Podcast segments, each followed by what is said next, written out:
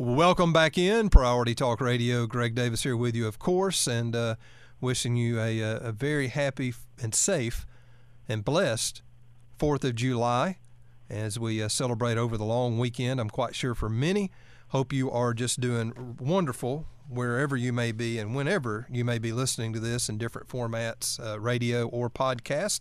We are excited to uh, talk more about the founding of our nation, uh, our our documents, uh, the people, the places, uh, what it all really means and what it all really meant with Judge Mark Boonstra. Uh, he has uh, written a beautiful uh, three-set uh, book, three-set uh, series of books, In Their Own Words, is volume number three. I'm looking at it. It's absolutely wonderful, and we've got so much to talk about. Uh, Judge Boonstra, we appreciate you being with us, sir. Thank you so much, Greg, and I appreciate you having me. Yes, now tell me. Th- And thank you for all of your work. I want to make sure I thank you for all of the work you're doing. Well, we appreciate it. We're we're not we're uh, we're talking a lot. I wouldn't say we're working real hard, but we're talking a lot. Uh, but uh, tell us about yourself. Now, you're a, you're a judge there on the Michigan Court of Appeals. Uh, g- just give us your your quick story, and uh, love to know, um, you know, kind of just learn more about you since it's your first time to be on the program. Yeah, uh, thank you for that. Um, Yeah, I'm a West Michigan boy. I grew up in Muskegon. I live currently in the Holland, Michigan area, right over on the lakeshore. Now, you're going to think this um, is funny, Mark, but I've been to Muskegon. Have you really? I sure have. Got a buddy there named Jim Keck. Do you know Jim? Uh, not that I recall. Okay, we'll have to catch up on that another time. But I've All been right. to Muskegon and the lakeshore, sure have. Yep, go ahead. Yeah. So, um... Uh, yeah, so I, after a, after a, you know several decades practicing law, uh, I was appointed in twenty twelve uh, by our then Governor Rick Snyder to the Michigan Court of Appeals, and I've been serving there ever since.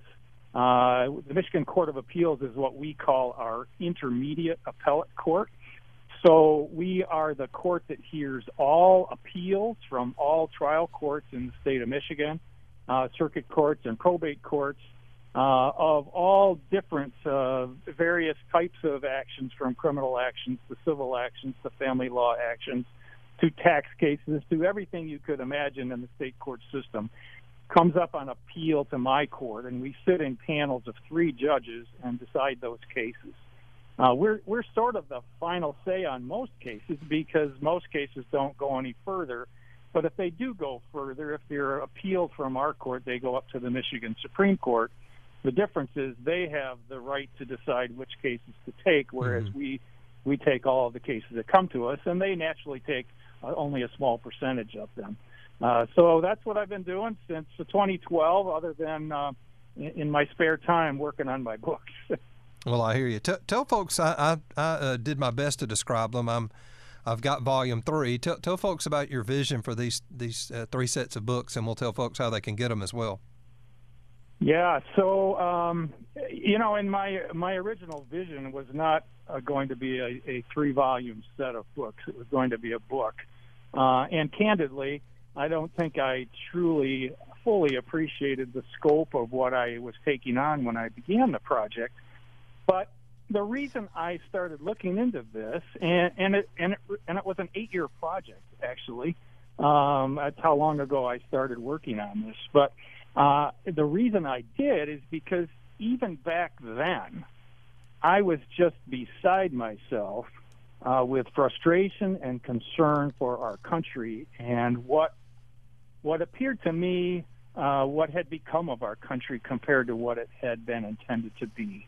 And I, and I, and I had come to the conclusion that we had just strayed so very, very far Uh, in so many ways from what our founding fathers intended us to be as a country. And I I came to the conclusion that there was one fundamental underlying reason for all of the ways in which that had happened, and that was that we had lost God. And and and and, and you know, it's not taught anymore, but the truth is, and that's what I've tried to give here is the truth. The truth is that God and a belief in our Creator and in our need for His guidance in our society, in our government, in every aspect of our lives was absolutely fundamental to the founding of this country. It's why it's why this country was founded, Uh, and uh, and and I think we've lost that, and instead modern day society is trying to banish God from every aspect of our society. And and and because of that, what I really set out to do was my own small part in bringing to light the truth. Uh, not so much to give my opinions, but to give people factual, honest, truthful information about our founding, and in particular with regard to the importance of religion in our society in the minds of our founders. And so what I started to do, I started, well, the first thing I had to do was to define who our founding fathers were, mm-hmm. and you can do that in lots of ways. But what I decided to do was to take everyone who signed at least one of our three founding documents, the Declaration of Independence, the Articles of Confederation, which initially governed the nation, and then the United States Constitution, which replaced the Articles. And and this is why I didn't appreciate I was going to need three volumes to do this, but as you might imagine, that's a lot of information, because there were one hundred eighteen men who signed at least one of those three documents. Two signed all three. twenty-one, I think, signed two or more, two of them in various combinations. But uh, what I did is I researched each one of those people, and there's a chapter on each one of those signers. Mm-hmm. Um, uh, and, but I and I provided a biography of that person, but a, a relatively short biography, anywhere from two to thirty pages or so, focused primarily on their religious lives and backgrounds, what they did and what they believed from a religious perspective. And then once you have that information, I follow up the biography with a series of quotations from that person. Uh, and it might be from a letter, from a speech, from a diary entry, from a proclamation if they were a governor or a president, uh, all sorts of things, you name it. And And I wanted to provide it, and hence the title of the book, In Their Own Words, I wanted to provide information, what they said in their own words, about religion and its place in our society and its importance to our country and our nation. Um, and then, because, you know, candidly, I, I don't know that most people may care what I think about any of this, but I thought they ought to care what our founding fathers believed. And so I wanted to provide factual biographical information, quotations of what they said in their own words, and then in each chapter I give one example from modern-day America of something that's gone on in the last few years. You know, uh, and, and it's a whole range of things. There's one in each chapter. But instead of telling the reader then what I think the answers are, I'm just putting information out there and drawing a contrast and asking people, imploring people really, to learn about our history and to think for yourselves what we should be as a country, what we were founded to be, and how do we right the ship. Well, we've got something in common. Now, I, I didn't go as far as you did, but uh, here on this program, probably eight years ago, nine years ago maybe, Uh, I, uh, I took a whole year, basically, and every Friday I had a Founding Fathers Friday uh, portion of the program, and I went through the fifty-six signers of the Declaration. Oh. and uh, and did, uh, oh, fifteen to twenty, twenty-five minutes on each one of them, uh, best I could. And, and I'll tell you, I wish I would have had your volumes of work. Uh, it would have made my job a lot easier because, yeah. Mark, as you probably found out, there there's very little um comprehensive work on this. I mean, there's a few things here and there, but for the most part I was uh, just having some of these folks, it, you know, of course you've got Thomas Jefferson and Ben Franklin and people like that. There's volumes on them. But mm-hmm. some of these signers uh, were of just the Declaration, those fifty-six. It was hard to uh, hard to track down much information on them. Did you find that to be true as well? Well, th- yes, it, it depends on who they were. Obviously, you're yes. right. I mean, for some people, we all knew who the, the you know the big names are, and and there are you know multiple biographies written about them. But a lot of these people you've never heard of, and and yes, I had to dig and dig to find information mm-hmm. about some of these people. But one of the fascinating things that I found was that each and every one of them, whether you've heard of them or not, uh, has their own fascinating story. And and and more than that, uh, to a man. And you know, regrettably, this was the seventeen hundreds. They all were men. Today, I'm sure there would be some women, but um, to a man, they were Christians. Yep. Um, That's you what know, I they found. Want to tell you, they want to tell you today. They want to teach our kids, oh, they were just a bunch of deists. They weren't really Christians. Well, don't believe it. It isn't true. Were there differences? Sure, there were differences. There were different denominations involved. And you mentioned Jefferson. You know, we have to we have to acknowledge Jefferson. Although although I would say he was a Christian, he was unconventional in some ways. Yep. And he is in your volume three. But I, I describe him in the, in that book as uh, the intellectual of his day in all of its good senses and bad senses. Meaning, he was very smart. He was very um, educated. Um, but you know, as with modern day intellectuals, I would suggest, they think they're so smart that if they can't figure it out for themselves and comprehend it with their own human mind, limited though you and I know it is, then they may not accept some things. So Jefferson was one of those who didn't accept certain things in Christianity that you and I take on faith because he couldn't reason his way to understand them. But yet he was a Christian. He would describe himself as a Christian. Sure. He was a member of two church vestries uh, in Charlottesville, Virginia. He founded his own church, the Calvinistical Reformed Church.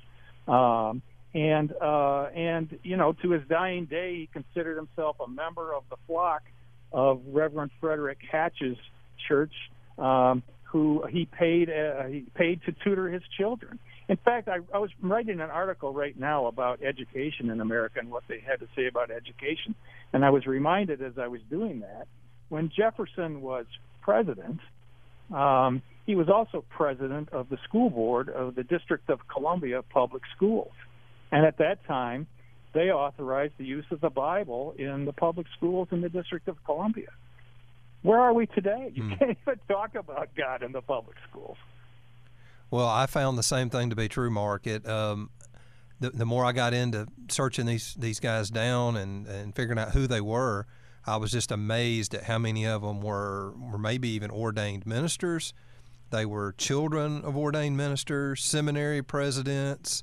Um, you know, they they all, you know, we've highlighted Thomas Jefferson since you mentioned him and maybe a couple others that maybe were, as you said, maybe more of the most unconventional when it came to Christianity or religion, Ben Franklin, some others, but they still were super, super, I'll just say, quote unquote, religious compared to the average American now. They were much more devout to religion or to Christianity uh, than what we see now, although we make them out to be like, you know, these just weren't religious people at all. Even the least of them was probably more than the average, I would say now. Is that a fair statement? I think that is absolutely fair. And uh, to take a couple of those that you mentioned, Franklin. I mean, Franklin and Jefferson are probably the two they can point to to say, yes, oh, they were deists, right? Uh, well, let's talk about that for just a second. Franklin, when he was a, a young eighteen-year-old, did say that he was a deist. But what he meant, what he said that meant to him was that, well, God created everything, therefore everything must be good. Um, but he was very much a Christian. He wrote his own liturgy when he was aboard ship traveling back from Europe, when he was a young man, I think about twenty. And uh, he, he also later in life attended the First Presbyterian Church in Philadelphia pretty regularly, but not always, because there were times when he didn't care for a particular minister in that church, and he wasn't big on sectarian divisions and ritual and that sort of thing. But if he wasn't attending, he was following his own liturgy. Um, well, and look, Jefferson, when you go back to eighteen years old, how many of us probably said things when we were eighteen that didn't reflect what we uh, what we matured into as the years came? Let's talk more about Jefferson when we come back, Mark. I got to take a break oh, uh, here at Priority yep. Talk Radio. We're visiting with Judge Mark Boonstra. Uh, he's out of Michigan. You can visit founders own words dot com. and uh, get your uh, hands on his work and, and this uh, th- this series of books that he's got out, In Their Own Words. And uh, I'm holding Volume three, uh, The Southern Colonies, which uh, are the founders, as he's defined them, uh, from the Southern colonies. And so that's why Jefferson and some of those are in there, uh, just based on what state they were from. So let's take a break. We'll come back on the other side. Much more to discuss here on this fourth of July weekend, and we're glad you're with us. Hang on for us. Welcome back. Greg Davis here, Priority Talk Radio, fourth of July weekend. Hope everybody is uh, very well, very safe. Blessings to you on this uh, Independence Freedom Celebrating weekend here in the United States of America. We go all the way to Michigan and continue our conversation with Judge Mark Boonstra. He's uh, written these uh, this great little series of books, three of them, In Their Own Words, and uh, you can find it at founders own words dot com. I'd encourage you to look at this. If you want to really learn about the uh, the founders of our nation, these uh, how many, Mark? one hundred eighteen that you've defined uh, that that signed one hundred eighteen one hundred eighteen yep. that, that that signed founding documents. Uh, then uh, here it is, and uh, I, I went through these myself, the the Declaration of Independence signers myself. I know what a challenge it was to find information on them, and uh, these books are are real comprehensive, uh, Mark, but easy to read because. Uh, in this book, gosh, gosh, how many are in here? Probably uh, thirty or forty, something like that. But it's just a couple of pages on each one. Uh, you know, not not that difficult of a read. Honestly, very interesting. It's not an overwhelming read, although the books uh, have a lot in them. You laid it out very easy and organized it very easy for people to be able to, to, to digest it, I do believe. Yeah, that was my goal. I tried to do that. I mean, I know it seems daunting to talk about one hundred eighteen signers in three volumes, but it's not a cover-to-cover read uh, of three volumes. No. It's it's read at your pace, one chapter at a time, one person at a time. Jump around if you wish. I tried to make it easy to easy to deal with in that in that respect. So it's both comprehensive and what I like to call bite-sized. Yeah. Continue that conversation that we were having before. You talked about, uh, we were talking about Thomas Jefferson a little bit more um, and, and, and the deism and, and Ben Franklin. Uh, f- finish that out for us. Yeah, so Jefferson is the other person that they perhaps could point to among these one hundred eighteen who, who they say is a deist.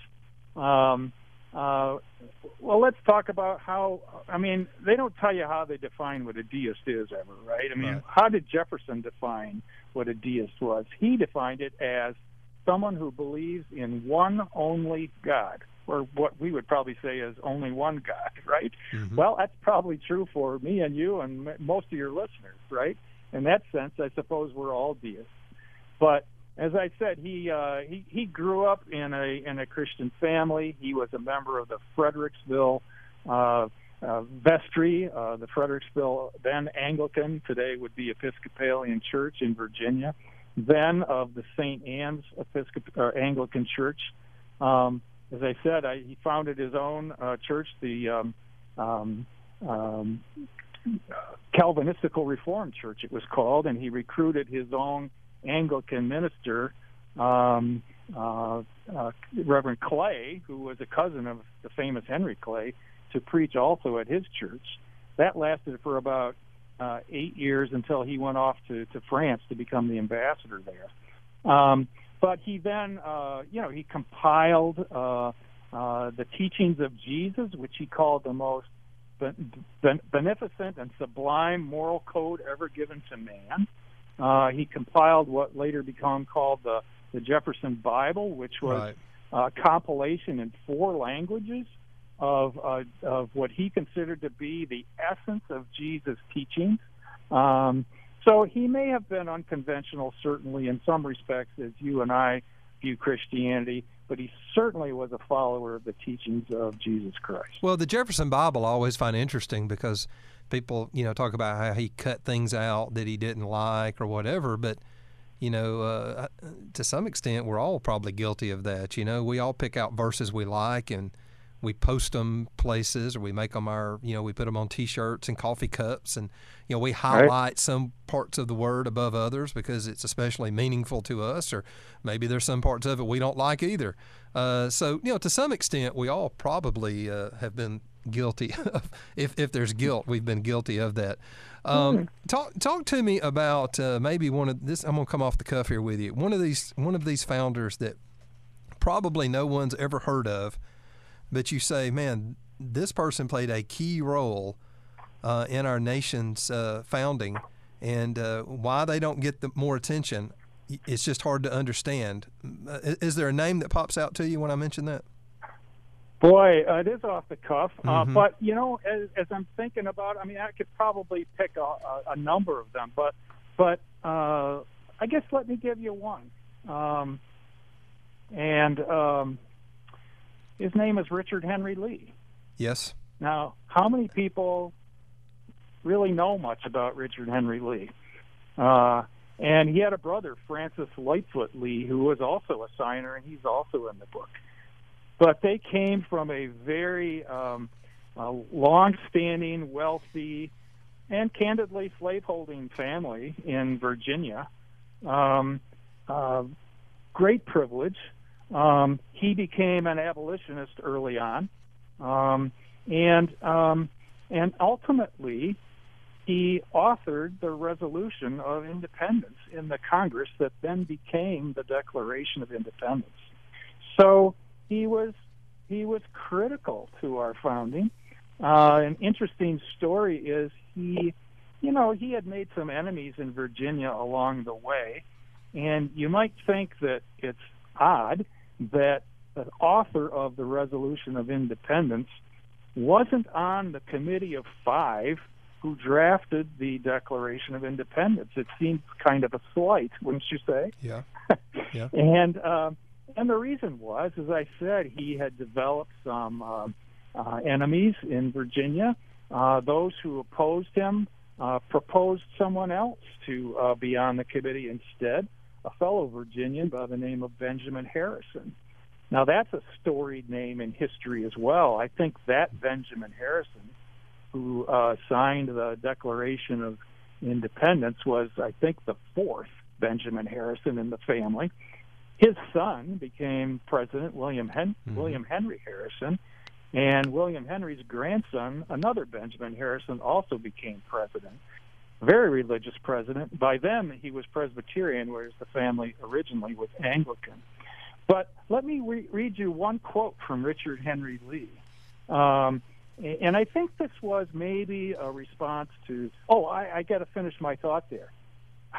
Go ahead. Neither, neither Richard Henry Lee nor Benjamin Harrison was put on that committee. Instead, they picked a compromise candidate. He was a young man by the name of Thomas Jefferson, who now has gone down in history because of that compromise and because of excluding Richard Henry Lee from the committee wow. as the author of the Declaration of Independence. That's something. Um, but let me read you one quote from Richard Henry Lee, and I think it was in response perhaps to Jefferson and Jefferson's focus on reason. And if he couldn't reason his way to understanding something, perhaps he didn't accept it. Richard Henry Lee said this: "Refiners may weave as fine a web of reason as they please, but the experience of all times shows religion to be the guardian of morals, and he must be a very inattentive observer in our country who does not see that avarice is accomplishing the destruction of religion for want of a legal obligation to contribute something to its support." Hmm. Richard Henry Lee would go so far as to require people to uh, uh, support support religion. Are you looking at that in the book, that quote? I'm. I, I am actually. You can find it. Yeah, I'm looking for. The, I'm looking. Uh, I'm looking in the quotes. What what page is that one on? I'm looking at. So it. You can find that one, Greg, on the back flap. Okay. There you go. Well, I was I was there in the chapter on Richard Henry Lee. You know, and I've I've actually uh, had a, an interview on Richard Henry Lee some years ago with uh, one of his uh, great great grandsons or something to that effect. That was a, a pretty renowned Baptist pastor in the state of Georgia, and oh. and he uh, in fact he he was his namesake, and he actually uh, had written a book on his uh, great-great-grandfather or whatever, ever how many generations it was, which was yeah. very interesting. He is a very, very interesting character. I've read that yeah. book and uh, love what you're saying, but I wasn't familiar with that quote, but I do see it right here now on the back yeah. of the on the back of the book. Um, yeah. So this is, if you want to learn about the founders, I mean, uh, I, look, I, I made a study of this myself, and uh, gosh, I just wish I would have had these series of books to have helped me do it. Um Uh, I really wouldn't have had to do it because I could have just told you guys to get this book. Um, these well, now, now you can do one on the Constitution signers or the article. Signers, well, I could. Right? That's exactly because you've got them all in here. Now, you you organize them by state, and the one you sent me are the southern states. Uh, yeah. So you don't organize them so much by uh, what they signed, because some of them signed one, two, or maybe even all three documents. Uh, yeah. So you don't organize them by who signed the Declaration, who signed the Articles, who signed the, uh, you know, the, you know, um, the Constitution. Uh, so, but you can you can read about them by state, which I think is a very interesting way to go, because and how they related to one another as well. You can kind of put yourself into that setting, uh, and so this book um, includes the Virginia, the North Carolina, South Carolina, and Georgia signers, uh, and there are a lot yep. of lot of uh, lot of very familiar names in here, especially I would say in the Georgia signers, because us being so close, the family names run. run pretty good. Um, and part of the book that did, you... Did you know, I got to interrupt you there for Go a second, ahead. Greg, that you had mentioned uh, that a number of these signers were ministers or had mm-hmm. ministers in their family. Uh, I think the ministers most prominently included um, John Witherspoon, mm-hmm. Reverend John Witherspoon, who was a very famous Scottish Presbyterian minister who was induced uh, after a couple of times Uh, by uh, sign- other signers, Richard Stockton and Benjamin Rush, to leave his native Scotland and come to America to become the um, president of the College of New Jersey, which today is Princeton University. But there were a couple of others who were ministers who hailed from Georgia, uh, and they may not have ministered in the pulpit very long or that sort of thing, but Abraham Baldwin trained at Yale College as a congregational minister, served as a chaplain, taught, and then became uh, governor of Georgia. Another was Lyman Hall, a signer of the Declaration, also born in Connecticut, trained at Yale, became a congregational minister, then a physician, and also governor of Georgia. So uh, Georgia has, has uh, two of them. Well, very neat. Hey, let's take another break and uh, come back. If you got just a few more moments, I want to get into maybe even some more modern issues and how they relate to the uh, to the signers. Is that okay, uh, Mark? You got a couple of minutes? As long as you like. All right. Mark uh, Boonstra is our guest. He's a judge there in the state of Michigan, and we're visiting with him today about his uh, series of books, In Their Own Words, and you can find it at founders own words dot com, and you can learn about all of those founders who signed the founding documents and uh, and other issues, modern day issues, and how they relate as well. So let's do some of that when we come back on the other side. Thank you for being with us on this fourth of July weekend. Uh, whether you're catching us uh, before, during, or on the fourth, thank you for being with us. Hope you're celebrating uh, freedom and liberty and, uh, and, and the American way, uh, which we believe was given to us as a gift from God. Uh, and uh, is a way that everyone should live, is uh, is in freedom. Uh, we're visiting with Judge Mark Boonstra from Michigan, and uh, he's got a good series of books here, three of them, In Their Own Words, uh, where you can find it at founders own words dot com, founders own words dot com, and we'll have that at priority talk radio dot com for you. And we'll also— Hey, Greg, you know what we haven't done is what? we haven't given them the subtitle. Can you give them a subtitle? Today's Godless America, What Would Our Founding Fathers Think? There you go. That's exactly right. That's exactly right. Well, that, that, and that's an interesting question. Uh, you bring up in the in the uh, introduction of uh, Volume three something I have uh, commented on several times here on this show. When President Biden uh, will say, uh, we're in a battle for the soul of this nation, he says it quite frequently, actually. Yep. And uh, when I uh, when I hear him say that, I always think he's right. You agree yep. with that, don't you? Absolutely agree with that. Um, we are in a battle for the soul of this nation. The difference is I don't think he and I are likely to agree on who is on what side of that battle. Hmm. Um, and, um, um, you know, I, I've taken some heat for some things I've done on the court, but you know what? Uh, you got to do what's right. Right, and and I I, I truly think that uh, we are on the side of good, and, and, and we are we are in. Um, I, I sometimes say to people, I think what we're experiencing today, and and I, I, I mentioned I started my books eight years ago, uh, and I thought it was bad then. I could never have imagined how much worse it could get in the next eight years. And where we are today, it's it's astounding to me. It's like a different world, isn't it? But I, I've said to people often, I, I and I hate to oversimplify things, but I, I truly believe what we are witnessing is simply a continuation of a battle that has been ongoing since Satan fell from heaven. And The thing is, you, you, you like to think you've, you've beaten evil down, but the thing about evil is it never quits. It mm. will never quit. Nope. And sadly, as much as I would like to think we don't have to, it means we can't quit either, because that's otherwise evil will win. And uh, so, yeah, I think we're in a battle for the soul of the nation. And I think those of us on the side of good have to have to have to fight what we see going on.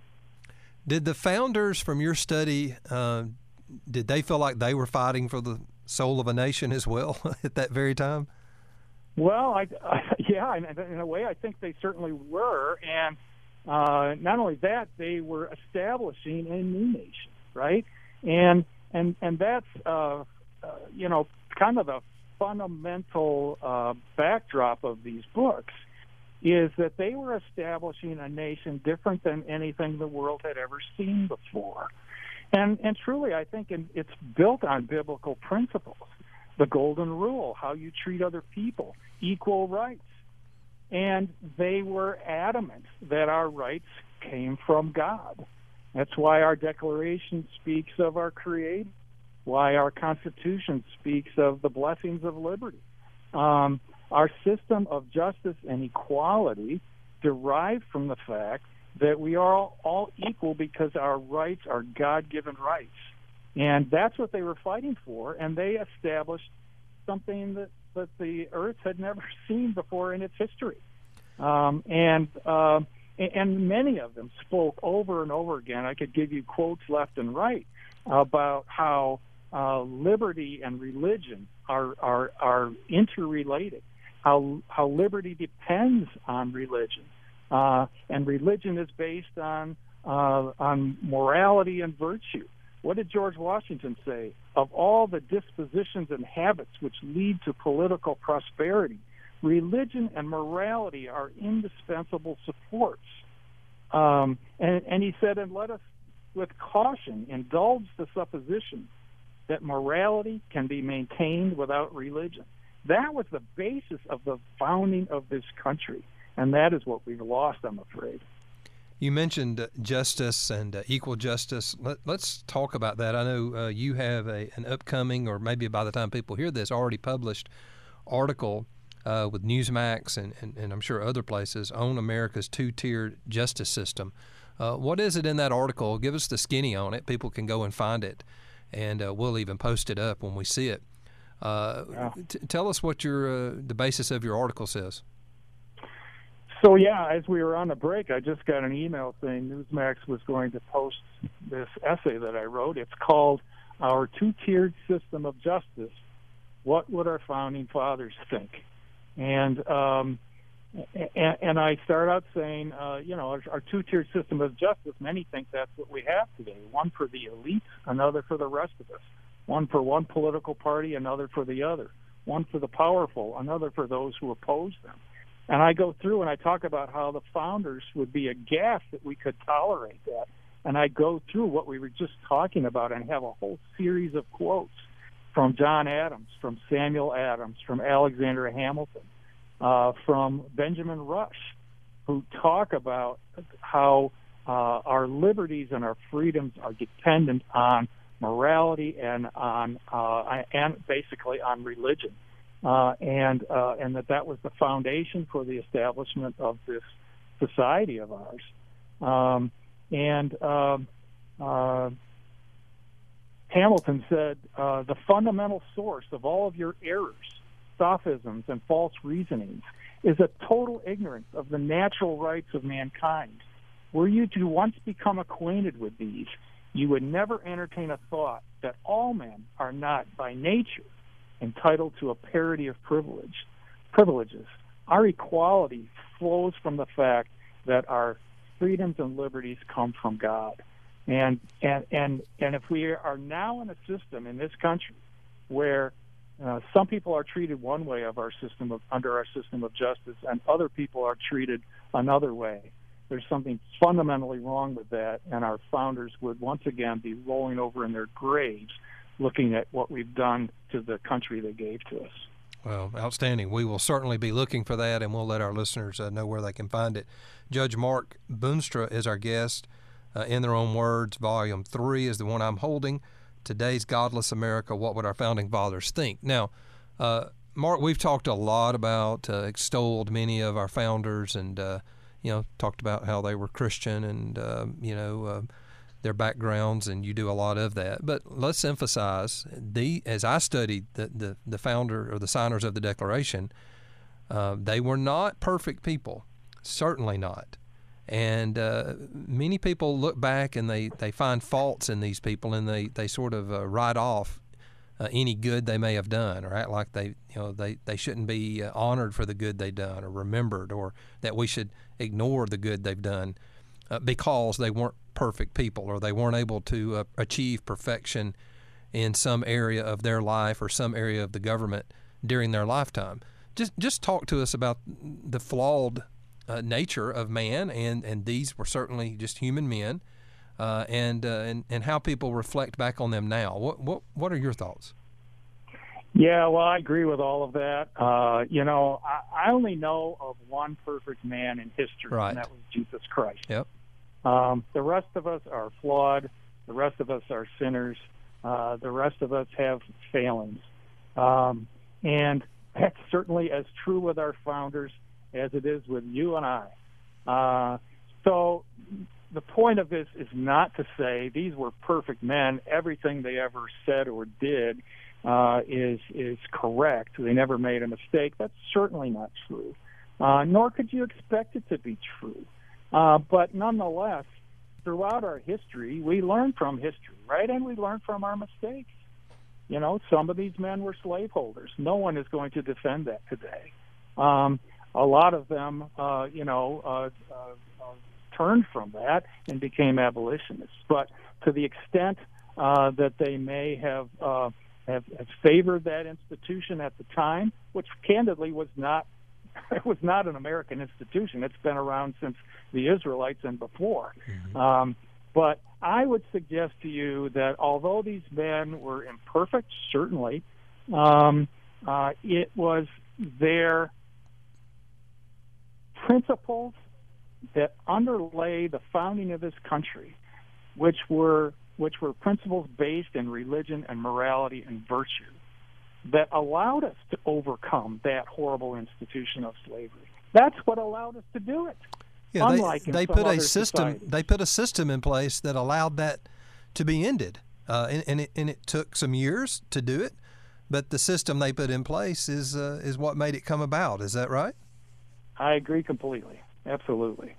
Well, I wanted to, to mention that. They they weren't perfect people, and, you know, any of us, uh, you know, we're all sinners, we're all flawed. We've all said, done, lived in ways that uh, we're regretful of and that, that make God, um, you know, turn his head. But that doesn't mean that um, we didn't do some things along the way in our life that uh, that are that are noteworthy, valuable, and are meaningful in the future. You know, you may have been a, uh, a lousy employee or something, but, you know, that doesn't mean you, that you weren't a good father at times. You know what I mean? You can't throw the baby out with the bathwater, uh, and uh, and I think there's been a move to do that. You know, we act like just because they weren't perfect, uh, nothing they did was of value. And uh, you know, what what what is ever perfect? I mean, it's, right. look at look at how science has changed over the years, yep. right? I mean, yep. look how medicine has changed. I mean, Benjamin Rush is a signer who was the founder of American medicine. Back then they used to do bloodletting. Mm-hmm. Does that mean he's a horrible person? That was the best they could do at the time, right? And you learn from mistakes, and you learn from history, and you progress. What I'm afraid of as a society is that you would think over the thousands of years of our history we would be progressing and progressing and moving more toward good and less toward evil. But what I see is we're regressing, actually. We need to learn from history and learn from the founding principles that our founders gave to us when they established that and established this country, and that means a return to God in this country. Well, amen. And uh, the book, it's a, a three-volume series, In Their Own Words, uh, Michigan Court of Appeals Judge Mark Boonstra, uh, and uh, the subtitle, as he has emphasized, had me emphasize, Today's Godless America, What Would Our Founding Fathers Think? And you can uh, learn about them and their and their own words, and uh, begin to understand uh, the mindset of the people who signed the documents, who literally put their their life and their treasure and their everything on the line uh, to to to see this nation uh, be born and to progress and to uh, the the greatest uh, bastion of freedom and uh, and the greatest um, uh, you know light of the gospel that the, really the world has ever seen, other than uh, Jesus himself. Mark, uh, just a fascinating conversation, and uh, we're going to keep you as a resource when it comes to these issues, and we'll call on you again, my friend. Thank you so much for your time Thank today. Thank you so much, Greg. God, I really appreciate you having me on. Absolutely. God bless you. God bless you.